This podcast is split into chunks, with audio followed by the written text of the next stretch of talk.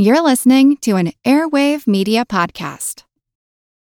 When you need mealtime inspiration, it's worth shopping Kroger, where you'll find over 30,000 mouthwatering choices that excite your inner foodie. And no matter what tasty choice you make, you'll enjoy our everyday low prices, plus extra ways to save, like digital coupons worth over $600 each week. You can also save up to $1 off per gallon at the pump with fuel points. More savings and more inspiring flavors make shopping Kroger worth it every time. Kroger, fresh for everyone. Fuel restrictions apply. As a longtime foreign correspondent, I've worked in lots of places, but nowhere as important to the world as China. I'm Jane Perlez, former Beijing bureau chief for the New York Times. Join me on my new podcast, Face Off US versus China, where I'll take you behind the scenes in the tumultuous US China relationship. Find Face Off wherever you get your podcasts. Hey, this is the Mad Fientist, and welcome to the What's Up Next podcast. Hey, this is Jim Wang, and you're listening to the What's Up Next podcast. Hey, this is Mr. Waffles on Wednesday. And this is Mrs. Wow. And you're listening to the What's Up Next podcast. Welcome to What's Up Next, where your hosts, Paul David Thompson and Doc G, take the discussion on topics in the financial independence movement to the next level. Guest panelists share their opinion to questions that don't have clear answers to help you refine your path to financial independence. Welcome. This is Paul David Thompson from Ready Investor One. And this is Doc G from diversify.com. So, Paul Thompson, what's up next? Well, we have a panel today that spans seven or eight time zones. And the question is Should you create a business on your path to financial independence? So I'll give each of our guests a chance to introduce themselves. Brandon, would you mind going first? Yeah, I'm Brandon, the Mad Fientist. I've been writing about this stuff since 2012. I uh, have my own podcast called the Financial Independence Podcast, and I definitely have a big opinion on this, which I'm sure we'll get into. I will pass it on to somebody else before we dive in, I think.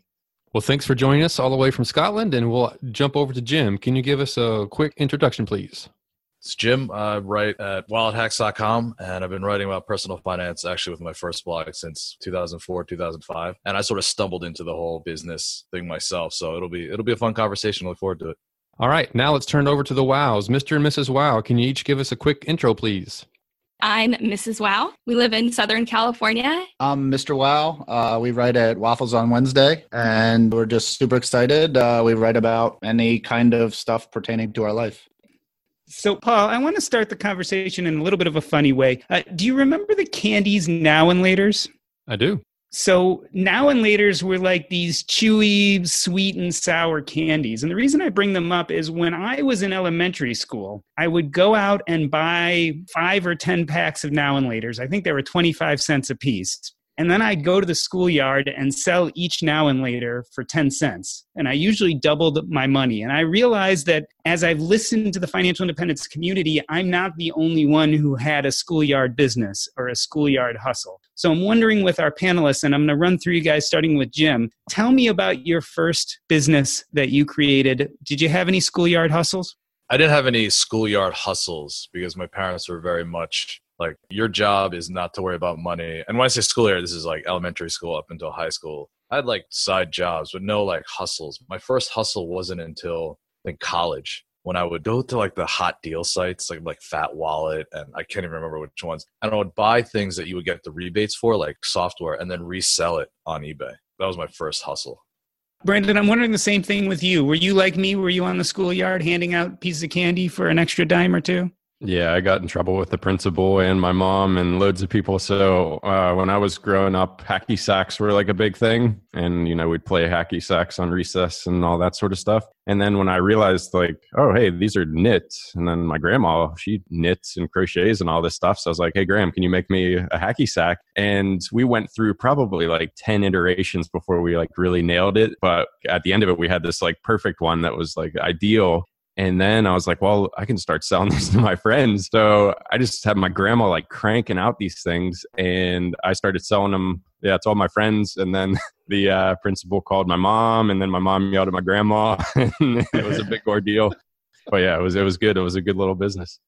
Yeah, so I'm going to bet, I'm a guessing man here. I'm going to bet that Mr. Wow had some type of schoolyard hustle and that Mrs. Wow didn't. But go ahead, Mr. Wow. Uh, were you selling anything on the schoolyard?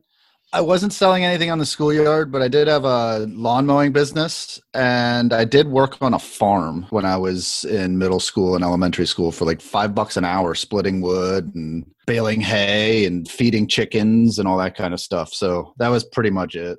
Mrs. Wow?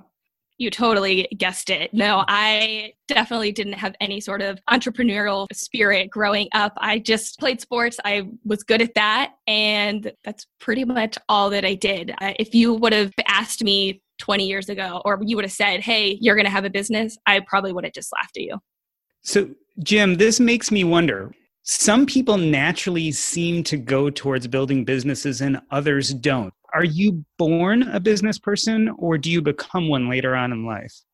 For me, it was always driven out of curiosity. Like, I don't know that I ever started a blog to think it was going to be a business. It was just, this looks interesting. Someone else is doing this. Can I do this too? And this natural just investigation of things that are out there that I think a lot of entrepreneurs have as part of them. And that was what I sort of tapped into. And now there are stories about people that do this as a business. For me, it was like an investigation. And in college, I sort of, you know, I went on to a corporate job and I kind of forgot about it. But I think that curiosity is a common thread. And whether that becomes something that, you know, take on as an entrepreneur or whether you go on to that in your career, I think is, is a common thread. I don't know if an entrepreneur is born or created, but you definitely need that curiosity in there.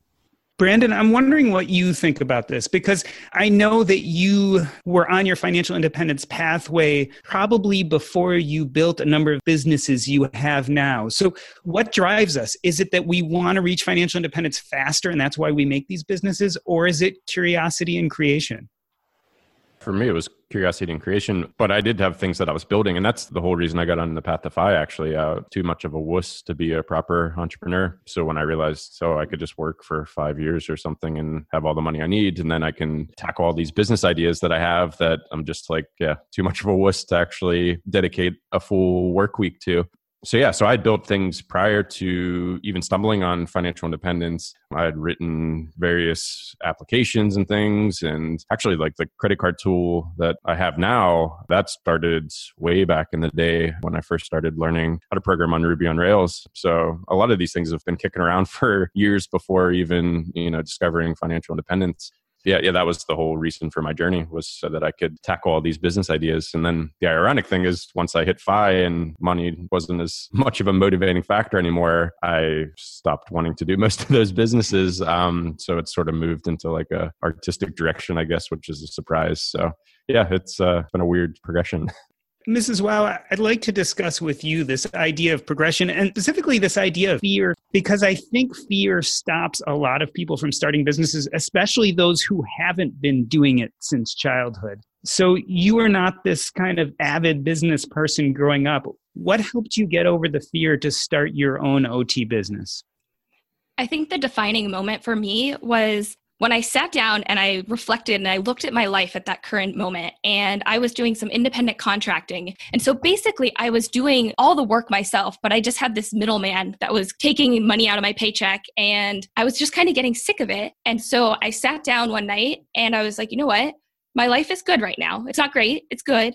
If I do this and I fail, I can go right back to where I am at this moment. So why not take the risk? And so I did. And I'm wondering, Mr. Wow, since it sounds like you are a little bit more kind of on the business side, were you watching her work saying, hey, we can do this on our own? Hey, we can make an occupational therapy business. We don't have to be splitting the profits with someone else.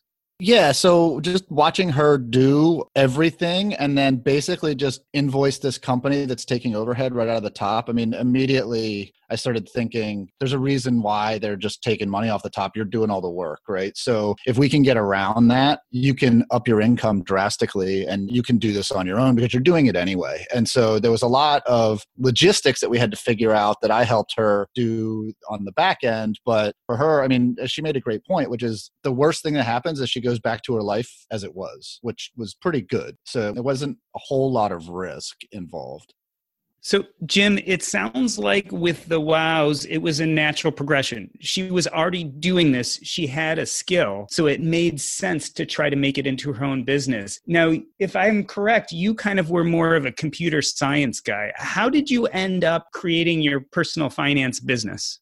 It's funny. So this is 2004 5. I just started working. I was writing about personal finance. It was the site was growing. It's like early days in personal finance blog. My day job was in software. Uh, you were right. It's defense industry, like very stable, also very large. And so, like Mrs. Wow, actually, as the business grew and I sort of had a cash question, I decided to go for it. My thought was that I could always go back and I felt very stable in that idea. And so that gave me the confidence to make the leap. I was banking all this money. So back then, like the whole early retirement FI, it was just starting. I didn't even know about it. That's how early it was, at least in terms of the number of blogs that were out there talking about it. And so I was just banking money because this was all from a side business. And I got to the point where I said, okay, this replaced a certain number of years of income. I was buying my future I could work on this blog, and if it imploded in four or five years, I could always go back and I have this cash cushion, which isn't that much different when you think about how you build a way to retire early. And that coupled with being able to go back, I felt completely confident in going forward. My dad, on the other hand, was like, Are you sure? Because I alluded earlier, I was like, They said, Don't worry about money. I want you to worry about studying, getting a good job, getting good grades, college, all that stuff. And so it was on this path this entire time. So the fear was mostly psychological. You had invested so much in these sunk costs that leaving that was scarier than the actual numbers and, and, and financials of it. Yeah, Brandon, I want you to pick up on that. You know, what role does fear play in building a business? Is it hampering us uh, from realizing our true potential?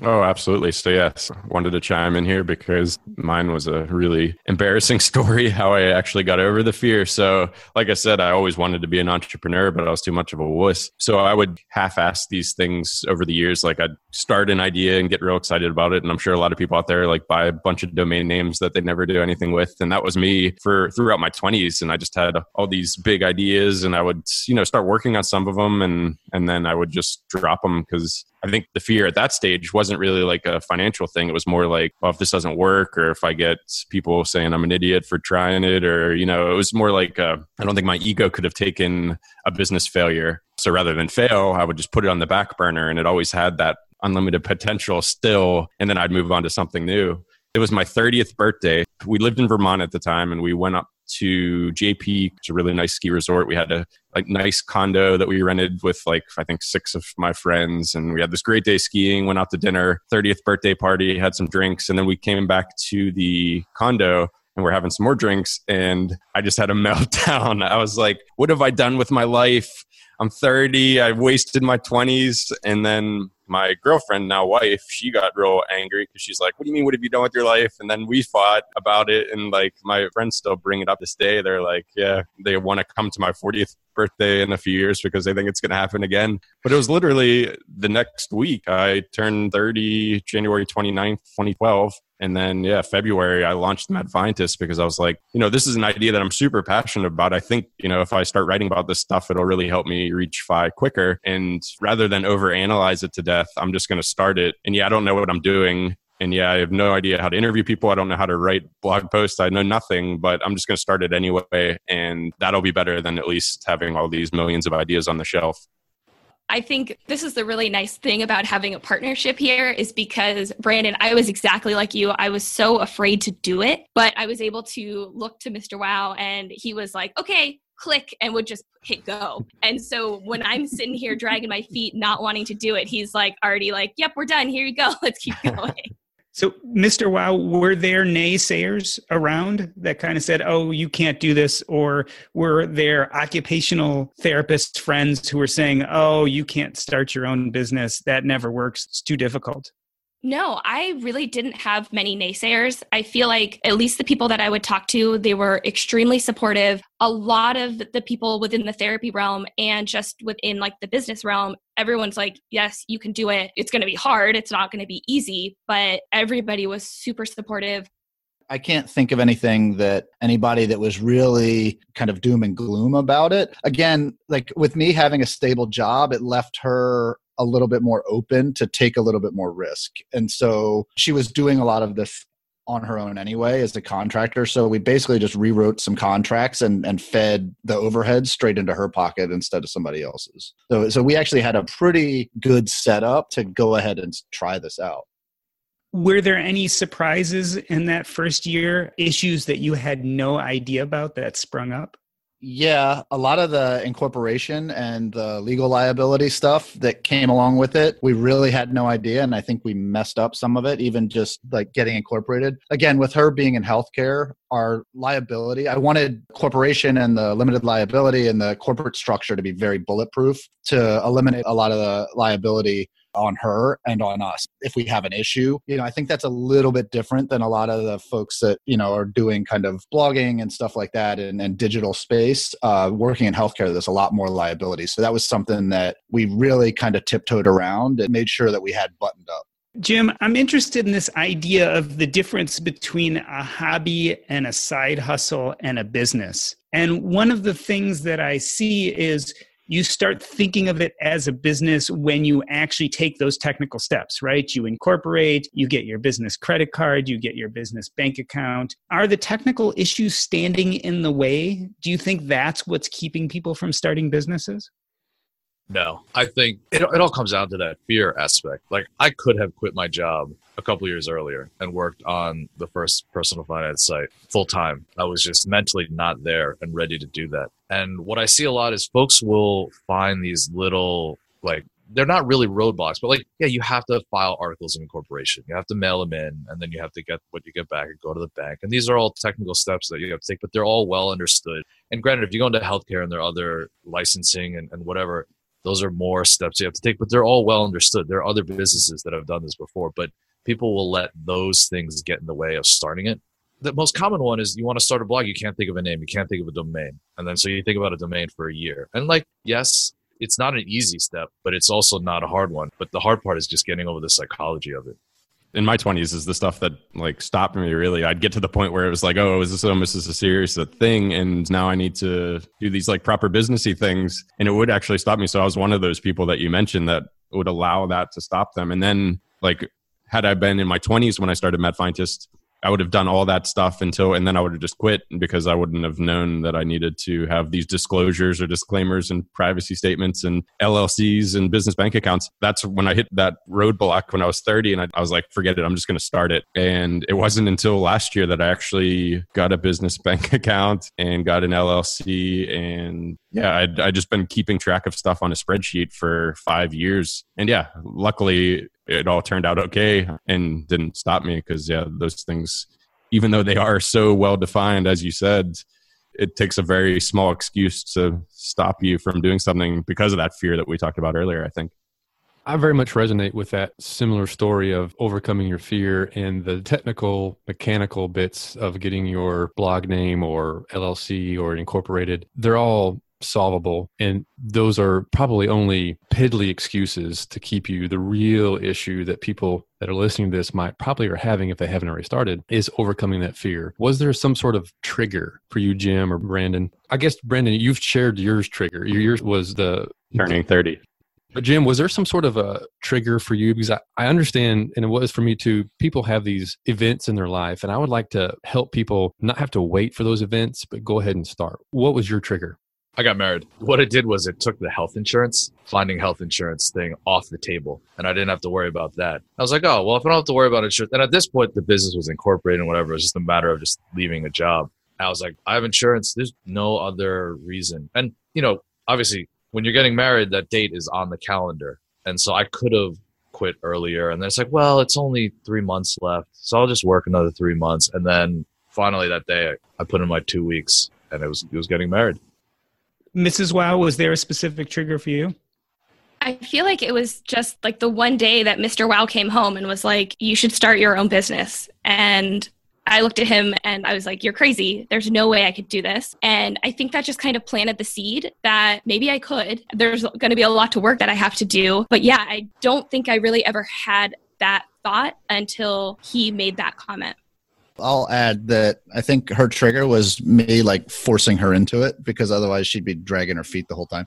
And I have, my, I guess it's just my personality. I have a propensity to action and I probably act before I think most times. I'm kind of the shoot first, ask questions later.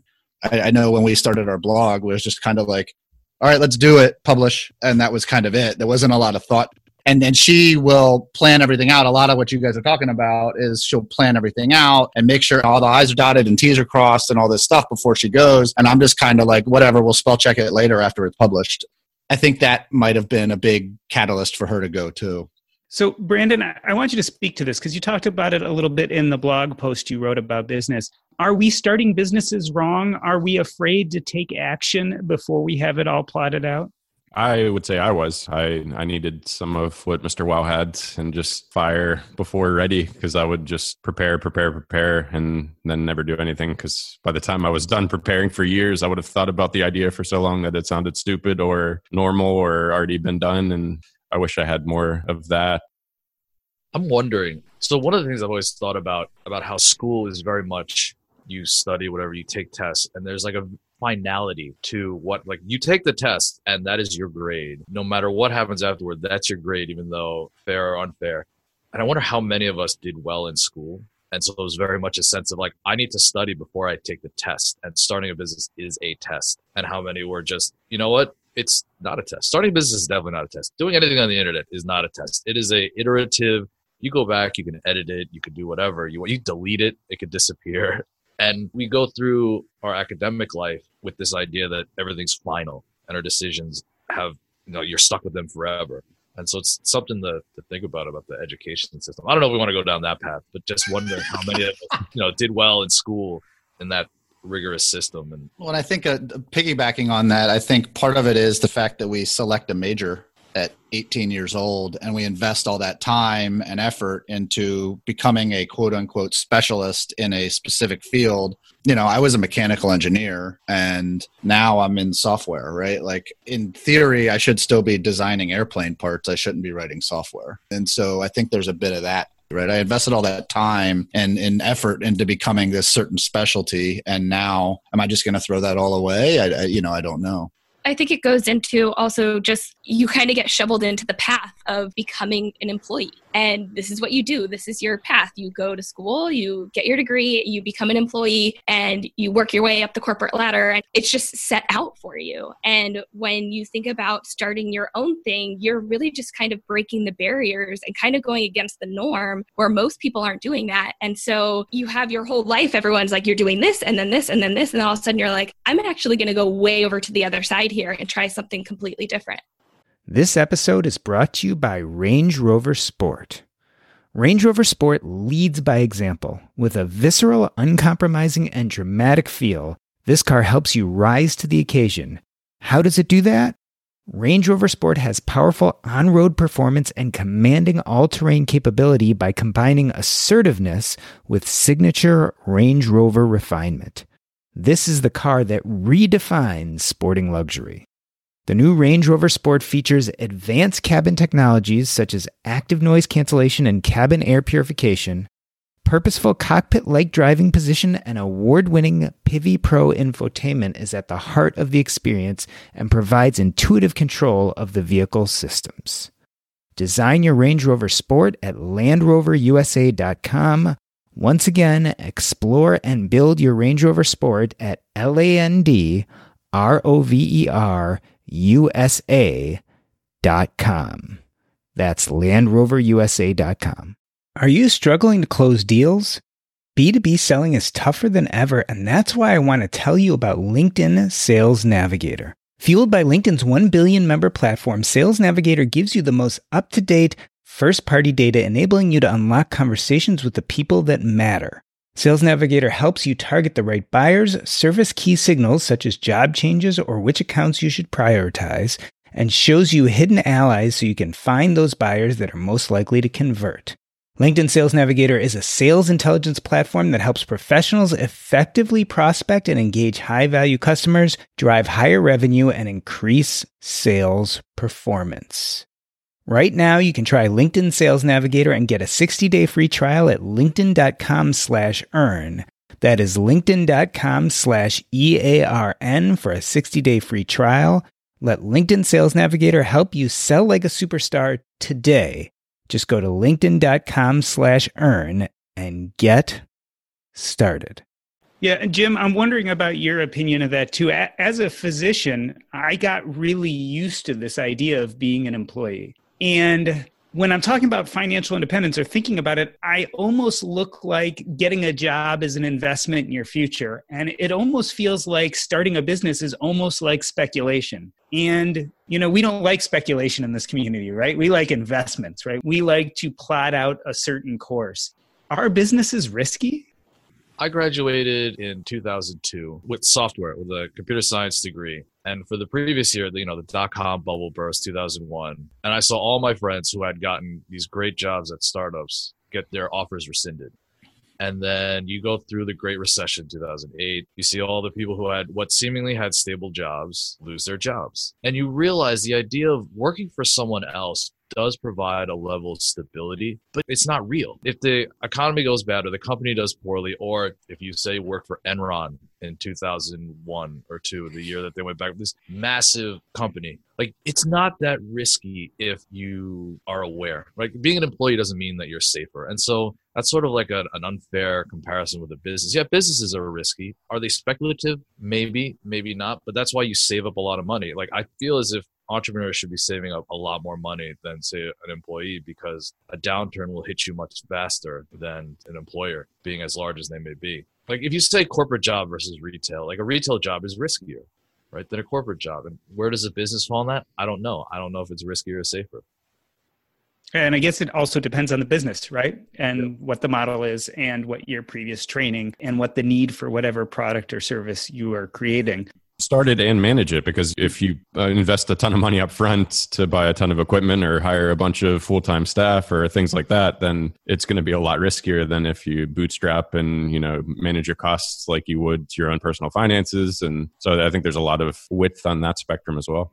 Brandon knowing what you know now would you have done it differently? Would you have started a business much earlier? Would you have gone into, I don't know if I'd call what you did corporate America, but would you have become an employee or do you think you would have much quickly started working for yourself? I learned a ton as an employee. Like that was like free training. I, I too graduated with a degree in computer science just a few years after Jim. And that was all like theoretical, like for me to be a computer science professor. And I was like, how, who's going to hire me? Like, I don't know what, to, like, yeah, sure, I can study this algorithm, but I can't really write you anything that's productive. So my first few years in a career were phenomenal. And I, I learned so much. And then I learned you know how to build web apps and things like that. So I, i'm happy i did it. But yes absolutely. I wish i would have not focused as much on reaching fi as quickly. And i wish i would have just started some of these things because there's so many benefits to having your own business that you need especially if you are fi and if you walk away from full-time work. I couldn't imagine being without a real job without having these businesses that i'm working on because i think i would go crazy Mrs. Wow, I'd like you to jump in here too. Tell me about what you've noticed to be some of the best benefits of running your own business. There's so many. And I feel like, especially with the FI and the fire mindset, for me, it's just given me a ton of flexibility where I have the autonomy over my schedule. I can do pretty much whatever it is that I want to do. If I want to pivot and go in a different direction, I can go do that. If I want to go study something else and pick up some other clinical skills, I can go pick that up. I don't have to run to my boss and be like, hey, I know we don't do this, but I want to go study like hippotherapy or something like that. I love just kind of having that flexibility there. And I think it just has opened up this entire new world and path as we kind of go down the route of financial independence. And I know like my job is my life right now, but it's also just given me this whole sense of like purpose as we pursue this path. I'd like to pivot here a touch with Mr. Wow. One thing about the financial independence community is sometimes we tend to be an echo chamber, right? So you have a lot of people talking about the same thing, and sometimes we make it sound easier than it is. Have we made building businesses sound too easy? I mean, is it harder than we let it on to be? That's a good question. I think building a very successful business is harder than we let it on to be, but starting a business is a lot easier than we than a lot of people tend to think right? So I think you can get started very, very easily. Like anybody, especially this day and age, anybody can go out there and just kind of throw stuff out there and see what sticks. I think building something into a massive either corporation or something along those lines, I think I think is very, very difficult. And the stars have to align for things to happen. but I think it's more of an overcoming the fear thing than it is anything else. And and that initial step and just getting it out there because I don't think it's all that hard for somebody to go out and figure out how to make five hundred dollars a month or or a thousand dollars a month. I, I don't know that that's overblown in, in our community. I think it's how you define success as well. Like, yeah, if you're comparing yourself to Steve Jobs, then yeah, that's going to be difficult but I probably am very guilty of saying how easy it is because I think the post I wrote said something like how to guarantee success. But what I meant by that was like if you tackle it in the right way and it's something that you either love or really interested in or want to get better at or want to meet people in the space or just want to spend more time on, like I think a business is an amazing way to force yourself into going deeper into something than you would otherwise. At least that's for me. Like the whole reason I started Mad Fientist was because I was like, I know there's ways I can reach FI quicker and I know there's ways to optimize my finances, but I also know myself well enough to know that I'm not going to really dive into IRS tax documents on a Saturday unless I have this like external motivation to do so, you know, the need to write a new article pushing me to do that. So the point of the article that I wrote recently was that if you pick a business in this like sweet spot of where all these things combine, then it doesn't matter if you don't have any readers or don't have a single penny added to your bank balance because it will force you to do something you wanted to do anyway. And when you get better at something or go deeper into something, you get a lot more happiness and value from that. Jim, I'd like you to talk to this point a little bit too. I think many of us in the beginning of our financial pathway can answer the why of creating a business fairly simply, right? It's extra revenue streams, it's the possibility of being independent, etc. Once people reach financial independence, once people have had success in their W 2 job or in their side hustles, why keep going? I've noticed that you're involved in a number of businesses. What is now your why? My why, it goes back into that issue of curiosity. So in 2010, I sold that first blog and was financially independent, and it was awesome. Except now I had nothing to do because the thing that I had been waking up thinking about for years was now someone else's thing. And there's that old adage, no one washes the rental car. And so while I was still working out the agreement, I just wasn't as interested because I wasn't, I didn't have a, a buy in as much. So I had to figure out what I wanted to do. I was curious. I started a, a business doing meal plans. And I'm not particularly passionate about meal plans, but I was really interested in building a membership site and trying to understand that model and that I did it because it was fun. And so I'm still part of that business. It's a great business. Got back into personal finance with Wallet Hacks because I love the community and it's fun and I understand it. It scratches all those itches of having a business without as much of the struggle in in trying to figure out what to do. You know, the the basic technical stuff, but you still have to what do you write about? How do you write? How do you build a network, etc. So it's just trying to have fun and doing things that interest me. Mr. and Mrs. Wow, I'm wondering your response to this too. You guys have built a successful healthcare business. Are there thoughts or urges to start building new types of businesses?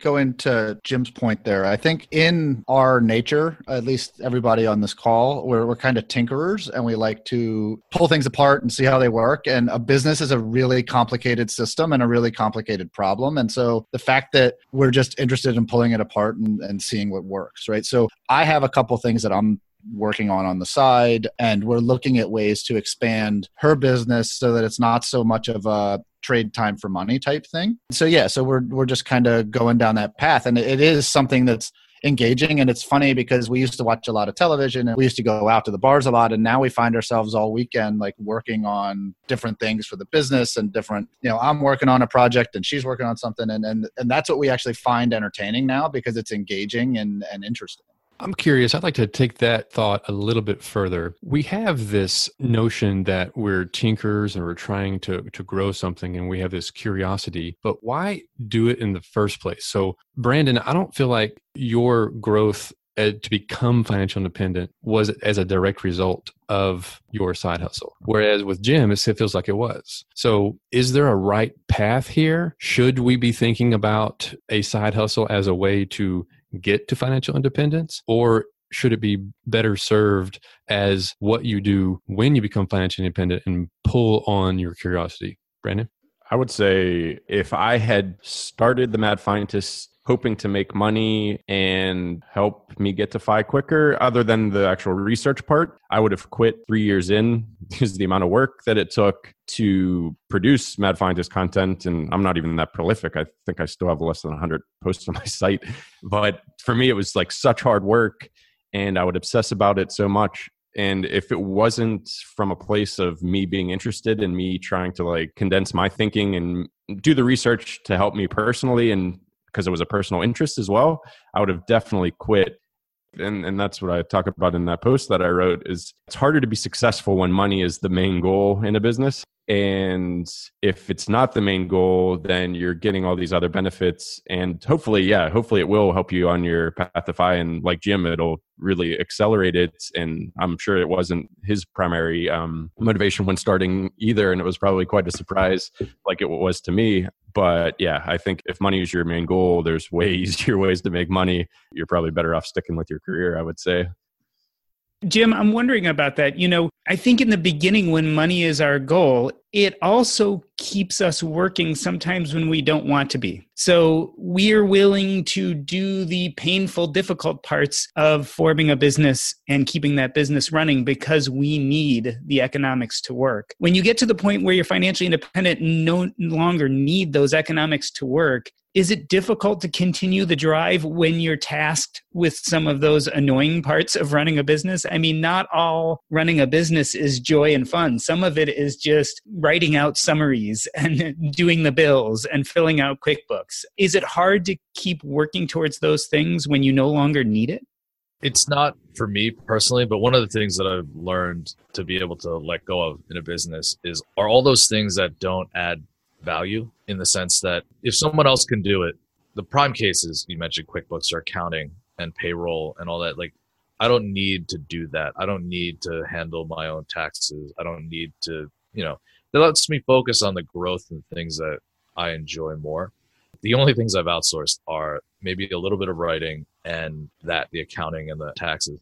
I think that if you're starting a business because you think that, or you're looking for it to make a lot of money or a little bit of money, but quickly, it's very difficult because you're going to have to take a lot of time learning. And that learning process is unpaid and you will quit very early. I would have quit within the first three years. I would have quit within the first year easily if I needed to make money. And it didn't, but that's fine because it was a hobby and it was fun.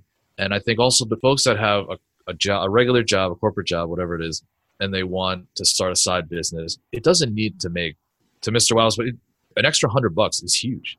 Extra 500, extra thousand, 12,000 a year for this side business, especially if let's say it's a blog and it's making money and you don't have, actually have to do anything more. Brandon said he's has what, less than 100 posts on his site.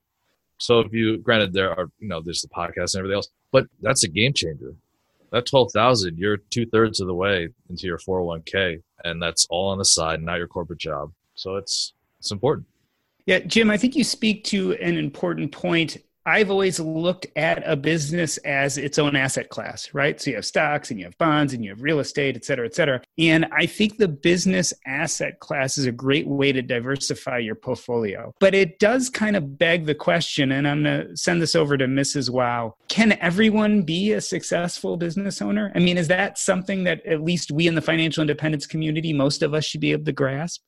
That's a fantastic question. I feel like everybody has the potential to be successful, but not everybody will be successful. I think it really does take a lot of effort. You have to have a lot of purpose and a sense of like, I need to do this, even if it's hard, even if you're working crazy hours. I mean, it goes back to the quote of you leave your job at working 40 hours a week, and when you become an entrepreneur, to work 80 hours a week. And I know for me in the last four years, since my business has been off the ground, I've worked harder than I ever have in my entire life. Then it also goes back to I'm doing this for me. And the harder I work, I, I hope to become more successful, but I, I also hope to just grow the business and learn and just continue that progression. Mr. Wow, I'd like to ask you the same question. Can everyone own or run a successful business?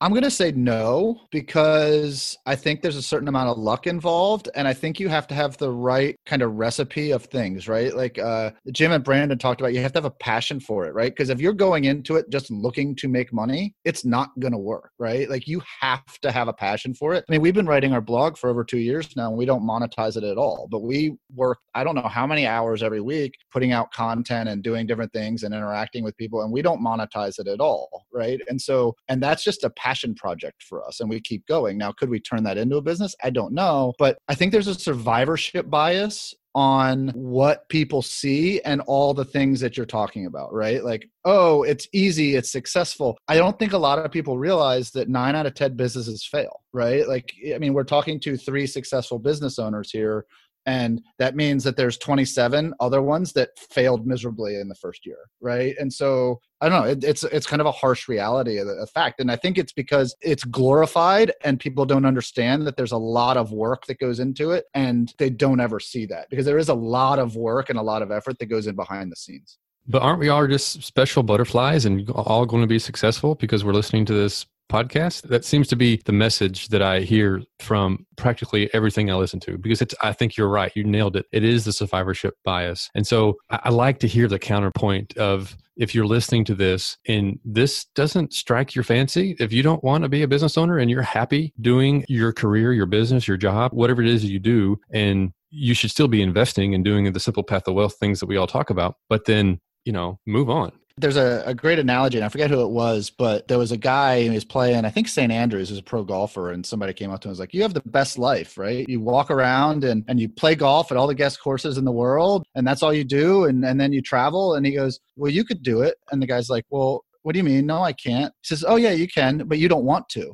And then the guy that was talking to the golfer says, What do you mean? I would love to. I would love to have your job. He goes, No, you're not with me at 4 a.m. hitting buckets of golf balls until your hands bleed you haven't been doing this since you were four years old. You haven't you know you aren't doing this. You aren't away from your family 300 days out of the year. You know you don't want this. And so i think there's a lot of seeing the pro golfer playing st andrews every year and not seeing the 4 a.m wake up call hitting dozens and dozens of buckets of golf balls until your hands bleed every morning Brandon, I think what he's talking to is this stuff takes work and it takes skill. And I'm wondering a little bit about how we learn the skills to be able to start our own businesses. Should we all be going out and getting MBAs?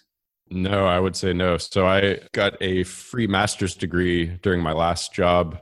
Since it was free and I knew it was my last job and I knew I wasn't going to actually use the degree for anything, I just tried to take as many courses that sounded interesting to me. So I took uh, quite a few courses at an Ivy League business school, one of the top business schools. I think they were the first MBA in the in the US. And yeah, I learned a lot of interesting stuff, but it's like trying to learn how to play golf by watching YouTube videos. I think, you know, it's like, yeah, you feel like you're learning something, but there's nothing like making a decision that's going to either cost you money or maybe get you in trouble or, you know, it, it, especially in today's day and age where there's like, the gatekeepers are all being removed and technology is letting us do whatever we want really almost it's like i would say just start trying stuff and not only is it going to be more exciting and more fun i think you'll learn a lot and it's probably a quicker path to standard definition of success in actually making money and having a profitable, successful business in that sense. So I have an MBA and I learned more in working with her on her business than I did in two years of MBA school in the first six months, far and away. Applicable knowledge, all sorts of stuff. Like, I don't care about T accounts for accounting. I don't care about any of that crap. It's just now it's a matter of actually putting pen to paper and doing it. And that's where you learn what's going on. I was going to add also, like, I got an MBA because my employer paid for it. I didn't realize I wasn't going to need it. And based on when I quit, I actually had to pay some of that back. But I think we're moving more towards, if you want to go into any kind of business, more of like an apprenticeship. If you want to learn, help someone with their business and not an MBA, like accountants care about accounting, but no one else should. I think the big thing to note here is, at least for me and what I went through, I really learned a lot from all of the mistakes that I made. Call it a mistake, call it a failure, wh- however you want to term it. When something didn't go as I wanted it to go or as I hoped it, it would go, I learned from that and I improved. I made myself better. I made the company better. And so I do not have an MBA. And so the whole business side was completely foreign, completely novel to me. I knew the technical skills of my job, and that's about it. And I learned from my mistakes, but the big thing I'll say is really having that community around you and having people that can mentor you, that will support you, that you can go to to ask questions, to just bounce ideas. It's not an easy route, but if you have people that are there to support you, it makes it just a little bit easier and it makes you feel like you can keep going. And that goes back to what Jim was saying about apprenticeships, which I think is a huge point as well. And that's like a super lucky situation that people that are financially independent are in you can go to somebody and be like, "Hey, can I just work for you for free and learn everything and you just teach me and like I don't need money, so why would you say no to me?" So that's something I'm looking into personally is like there's other things that I'm looking into that I really want to learn more about and I think an apprenticeship is like a speedy way of doing that and since I don't actually need the money, it's not like I'm trying to get a job. I'm just going to hopefully find somebody and be like, "Hey, I'll work for free and I'm a hard worker and I just want you to teach me if you can." Yeah, I take a lot of students with me and one of the big things about their education piece is I show them that they don't have to go that typical route. They don't have to just become a W 2 employee. That if you have a passion to do something different, you can go out and do it. Even if it's just you, you can go out and create a business around whatever interest that you have. And I think showing people that are kind of fresh into the field or getting into these fields that they can do it is huge because all of a sudden they're at the beginning of their schooling and it just opens up this entire new world to them about the potential of where their life could go.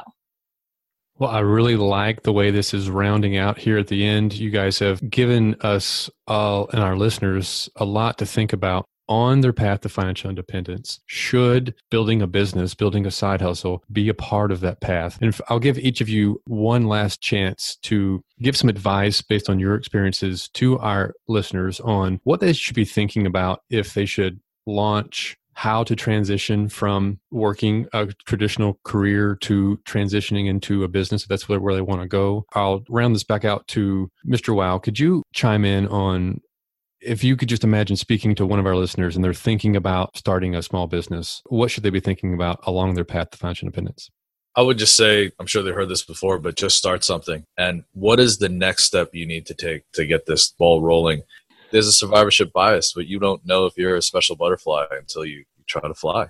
And I asked the same question to Brandon because I think a lot of people resonate with your story. And I especially like the details that you provide in your blog. And you talk about you not being a prodigious, at least not in volume, as far as what you produced. And even your podcast, I think you um, produce only about once a month. We are all starving to hear more from you because we resonate with your story. And I think you were one of the early adopters of jumping on this fire bandwagon. And we somehow resonate with your story. How would you take that and share your advice to somebody else who's thinking about doing something similar along their path to financial independence? So, starting a business based right. on financial independence, I would caution against that. I am really lucky. I feel that I have such like a passionate side interest that I'm currently working on. Because if Mad Fientist was all I was banking on, it would have been a pretty sad couple of years, uh, to be honest, because you think money's like obviously you're on the path to FI and if you're like me that's all you think about. You're just working towards it. You're talking to everybody about it. In my case i was writing about it. I was podcasting about it. I was obsessed with it. And then you hit your goal and then more money is fairly meaningless, which is really surprising for somebody who is obsessed about it for their whole life. So if all you have for your post FI life is to talk about FI or hang out with FI people or just do nothing but FI, then I think you should keep working, to be honest. And that's probably going to rub people the wrong way, maybe. But honestly, I think that you will feel rudderless in your post FI life if you don't have something else that you're working on. And that's why I wanted to do this podcast because I think this is such an important part. If you can start a business that you don't really care about the money side of it, you're more caring about like building something, creating something that you're really interested in, learning more about something or meeting people who are doing what you want to do. I think that's great. And that's going to make your transition into post FI life a lot easier. And if you don't have that, then it's the perfect time now to try to figure that out because you still are in the normal matrix and you're not in this weird world where nobody else is and you're not trying to answer all these like big existential questions about life and meaning and stuff. You're still in the daily grind. So this is the perfect time to be like all right what am i going to do next? And hey maybe you're like me and you love money and you love optimizing finances and maybe that is a good thing. I'm not saying like nobody start another FI blog or podcast or whatever but if you're only doing it because you're so obsessed with it in this part of your life just prepare for the fact that you're probably not going to be as obsessed about it uh, at some time in the future once you have the money that you need. Yeah, you speak from experience for sure. So I really like your reference to the Matrix because I use that a lot as this idea of getting out of this Matrix. But unlike the movie, it is not something you just have to completely unplug from. You do, you can gradually transition away from. In that same vein, Wows, I'll give you guys a chance to answer the ultimate question, which is uh, what should people be thinking about if they are considering starting a small business in order to achieve financial independence or to pull on that thread of curiosity? I'll start with you, Mr. Wow. I would say if you're looking to do it to accelerate your way to financial independence, I would hesitate in doing that. I would also say that if you're going to do it out of a genuine curiosity and you have a passion, then by all means, full speed ahead. There's a lot of work that goes into it that a lot of people are not you're not aware of until you get in there and it's going to be harder than you expect it's going to be way more rewarding than you expect but it's going to be way harder than you expect that being said, I am actually an odd duck in here because I still am a W 2 employee. I just work with her on her business. And so I actually have two jobs right now because I run all the, the accounting and stuff for her business so she can take care of all the stuff that she wants to do. And I have ideas, but I have yet to pull the trigger on some of them. So I think that speaks to a lot of this that even though we're talking about entrepreneurship and things in this in this episode, I've kind of dipped my toe in there, but I haven't taken the full plunge, which I, which I think is an, an interesting perspective because it goes back to Brandon's point, which is maybe I'm not quite there yet to go full bore on my side. Okay, Mrs. Wow, the same question to you. I agree with what's been said so far. I feel like you have to have that drive and you have to have that passion behind what you're doing. And not just to make money. There has to be purpose behind that because I agree like with what Brandon said is that in the beginning you're probably not going to be making a lot of money. If you luck out great, but it could be years. It could be 5 years, it could be even longer than that before you even start to see any sort of income, let alone like big or small. And so I feel like in this space the side hustles, the businesses, everything is just pushed. It's almost like crammed down your throat a little bit. And it's like, oh, you can do this and you can do that and you you can make money doing anything. While that's true, that might be fun for a week or a month and then once you kind of get those skills down, you're like, okay, I don't really care if I'm selling these pieces of paper or whatever it is. And so I think to have that continued growth and that continued success, you have to have purpose and you have to have that drive to push you through the hard times. And I think if somebody's listening and they're like, I don't have that or I don't know what that is, I think a lot of that sometimes comes from action. So rather than sitting on your couch and watching TV and in the back of your mind thinking, oh, what am I passionate about? I would just take whatever you're most passionate about at this moment, start something and see if that passion grows. Because a lot of times when you build something or when you go deeper into something, you realize, whoa, actually, this is, I'm really passionate about this. And I didn't realize how interesting this topic is until I started really diving in and creating stuff myself. And creating stuff yourself is the best way to really truly experience something, I think. Wonderful. I appreciate that last bit of wisdom from the Mad Fientist. And we'll give each of you a chance to share where you are on the internet and what is up next for you in your life. Jim, let's start with you. Where can we find you and what's up next? You can find me at wallethacks.com. And what's next is we had our third baby last year. And so that's kind of been the, the focus in trying to get back to a normal sleeping schedule. Same for you, Mr. and Mrs. Wow. Where can we find you? And what is up next for you? So you can find us at wafflesonwednesday.com. And the big thing for me is I have really been investing a lot of time and energy and effort into my business over the last couple years. And so I think this year is kind of the year of like focusing on my mindset rather than work in my business, try to work on my business and try to start to create some potentially more passive lines of income. Just expand and grow in some different ways here. You can also find us on Twitter at Waffles on Wed. And for me, I have two side projects that I'm hoping will see the light of day. One is like a credit card thing that helps you make your minimum payments and alert you to not pay annual fees and stuff like that. And then another is something about guessing where the stock market will be and they'll tell you how wrong you are. Brandon, where can we find you and what is up next for you? You can find me at madfientist.com. And as far as what I'm doing, I got a lot of Mad Fientist stuff lined up for this year. And there's a whole other side project that I'm going to be writing about soon that's taking up most of my time. And it's likely going to turn into a business, but it's one of those businesses where it's not really about money. So who knows if it'll make anything, but doing a lot of research into that at the moment, which is exciting. So. So, Doc, that was one of the more exciting, fun, kind of dynamic conversations we've had because I think we all resonate with this entrepreneurial spirit. In our culture, we hold entrepreneurs up to a vaunted position.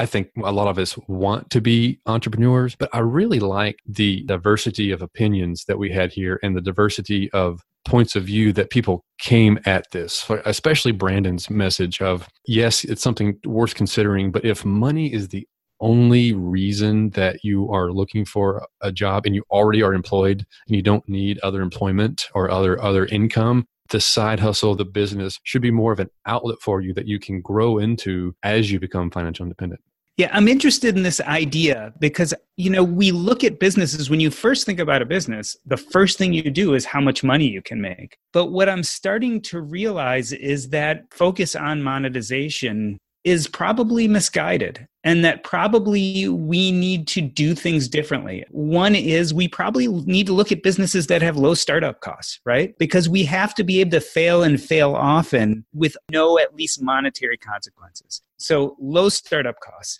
I think we have to look for businesses that we enjoy. I think if you're starting to look at a business just to make money, you won't stick with it for the years that it takes to make something of it. And I think the other thing I really pulled from this conversation is that you shouldn't go into this business thinking that's going to be your road to financial independence. I think it's more something to be done in parallel to whether it is your W 2 or how else you're making money, and then let it grow organically and naturally. Because otherwise, if you find yourself spending hours and hours, the hours it takes to build a successful business, and you're not enjoying it, and you're stressed out because you already have a 40 hour work week, and then you're adding on another 20 to 40 hours to make this business grow and work, you're not going to enjoy it and you're going to fail. You're going to quit because it just won't be worthwhile for you.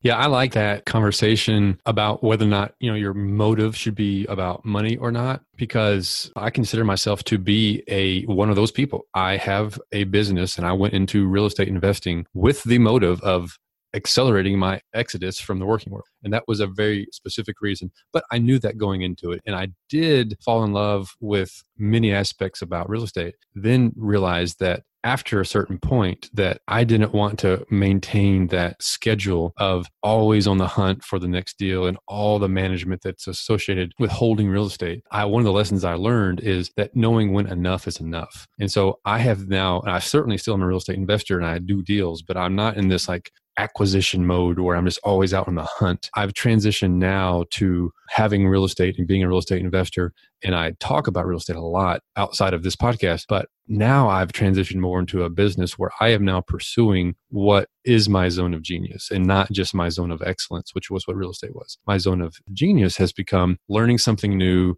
and sharing it with somebody else. That's when I, when I see the light bulb go off above somebody's head, that is what I have found to be my calling. I just enjoy teaching. As it turns out, who knew? I didn't know that going into it. So that's the curiosity aspect I think that they're talking about and how getting started and testing things out and realizing, oh, okay, this maybe isn't something that I'm just absolutely if I can't do this, I'm going to die kind of feeling. So it's this testing, right? I really like that advice you know, I started the conversation talking about my now and later's business, kind of tongue in cheek. But the truth of the matter is that testing you're talking about I remember doing through childhood. You know, first it was the now and laters. Then I started a business selling baseball cards because I loved collecting baseball mm. cards. And then eventually, when I was a young doctor, I started selling artwork. And then I found myself expanding until I eventually owned my own medical business. And so I kind of see myself as a serial entrepreneur. I always looked at these businesses not only for the money they could make, because a lot of them didn't make a lot of that much money, but mm. more as the excitement and the joy of building something. And I'm wondering, you know, did you have some of those same experiences? Would you consider yourself a serial entrepreneur? I am now, I would say, but when I was younger, no. I had to develop that skill set. I did not have a small business of any type when I was younger. I remember very specifically being on the baseball team and you were supposed to sell these chocolate bars door to door to raise money. I was mortified. I was crippling shy as a child. You would not recognize me from 10 years ago. I was very shy. I had a lot of, I don't know, self confidence issues. I just, I was growing into myself and it took me a while to get there. Similar to what Brandon was talking about, you know, like where did his 20s go? Well, I did a very similar thing. I went and got a job and that was my, that was the path. I, I knew nothing else. And it took me a while to realize that there are other paths and I can go play with those and figure out which one works for me. And I think that actually is a big message to this podcast today is you don't have to be a natural entrepreneur to later on in life decide that you want to start a business. It doesn't have to come natural to you. I'm not saying it's easy. I'm not mm-hmm. saying you'll succeed. But there are plenty of examples of people who are not entrepreneurial. And I think Mrs. Wow is a perfect example of it. Her beliefs about herself, I don't believe really had business as part of what one of her skills was and yet she went and started her occupational therapy business and it's very successful so i think that's an important message for our audience to hear that just because it's not the way you envisioned yourself before doesn't mean that you can't go out and do it all right. Well, this has been the What's Up Next podcast. On behalf of myself, Doc G, and my co host, Paul Thompson, we'd like to thank Jim from Wallet Hacks, Brandon from The Mad Fientist, and Mr. and Mrs. Wow from Waffles on Wednesday. That's a wrap. Feel free to jump in because if you notice, uh, Brad was was on ours and he just kind of took over the podcast and started asking questions, and it was really good. So, um, all right, all right, Brandon, we're waiting for you. no chance, man. I'm, I'm relaxing on this one. This is great.